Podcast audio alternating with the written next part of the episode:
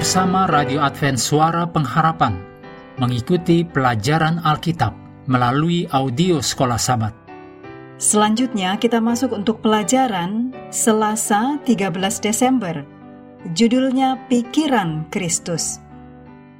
Mari kita mulai dengan doa singkat yang didasarkan dari 2 Timotius 1 ayat 10. Kedatangan juru selamat kita, Yesus Kristus, telah mematahkan kuasa maut dan mendatangkan hidup yang tidak dapat binasa. Amin.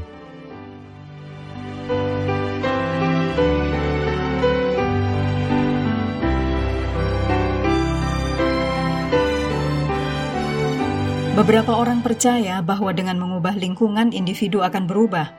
Tentunya, kita harus menghindari tempat dan keadaan yang dapat membuat kita lebih rentan terhadap godaan, seperti yang ditulis dalam Mazmur 1 ayat 1, juga Amsal 5 ayat 1 sampai 8. Tetapi masalah kita dengan pencobaan dan dosa hanya dapat diselesaikan dengan hati atau pikiran kita sendiri yang diubahkan Kristus menyentuh inti masalah ini ketika dia menyatakan, dicatat dalam Markus 7 ayat 21 dan 22, Sebab dari dalam, dari hati orang, timbul segala pikiran jahat, percabulan, pencurian, pembunuhan, perzinahan, keserakahan, kejahatan, kelicikan, hawa nafsu, iri hati, hujat, kesombongan, kebebalan.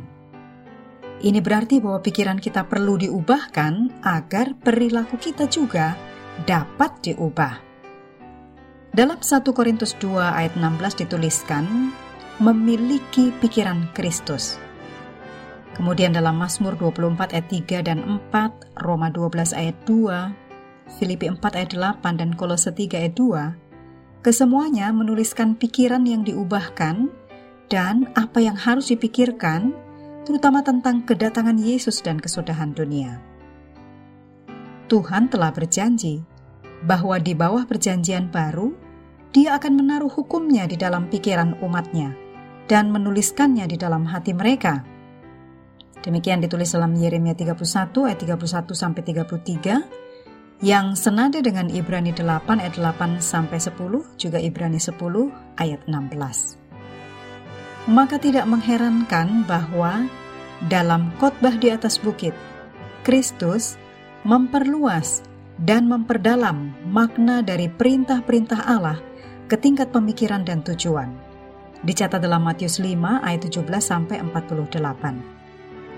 Jadi kita dapat memperoleh kemenangan atas pencobaan hanya dengan kasih karunia Tuhan yang mengubahkan dan pada tingkat pikiran-pikiran dan tujuan-tujuan kita, kita harus berpegang dan menuntut janji itu sehingga kita dapat menghentikan pikiran yang berdosa. Namun dalam hidup ini, seberapa setia pun kita, kita tidak akan pernah mencapai ketidakberdosaan sepenuhnya.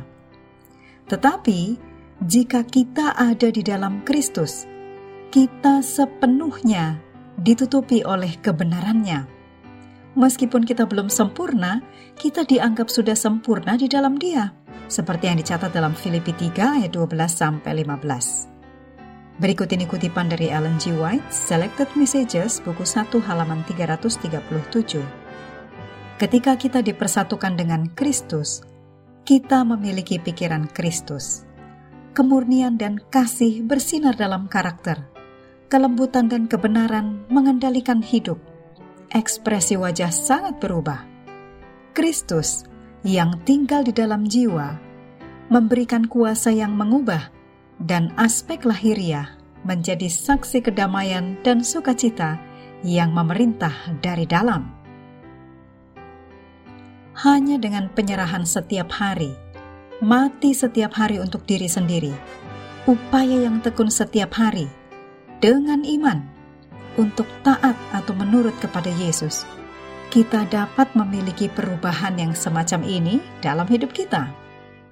Bayangkan seperti apa hidup Anda jika bisa menghentikan pikiran-pikiran yang berdosa. Betapa hidup kita akan jauh berbeda.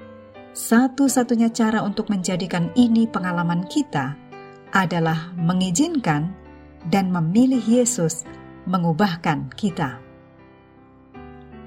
Mengakhiri pelajaran hari ini, mari kembali ke ayat hafalan kita dalam 1 Tesalonika 5 ayat 23. Semoga Allah damai sejahtera menguduskan kamu seluruhnya, dan semoga roh, jiwa, dan tubuhmu terpelihara sempurna dengan tak bercacat pada kedatangan Yesus Kristus, Tuhan kita. Kami terus mendorong Anda untuk mengambil waktu bersekutu dengan Tuhan setiap hari bersama dengan seluruh anggota keluarga, baik melalui renungan harian, pelajaran sekolah sahabat, juga bacaan Alkitab sedunia, percayalah kepada nabi-nabinya, yang untuk hari ini melanjutkan dari 2 Raja-Raja pasal 21. Tuhan memberkati kita semua.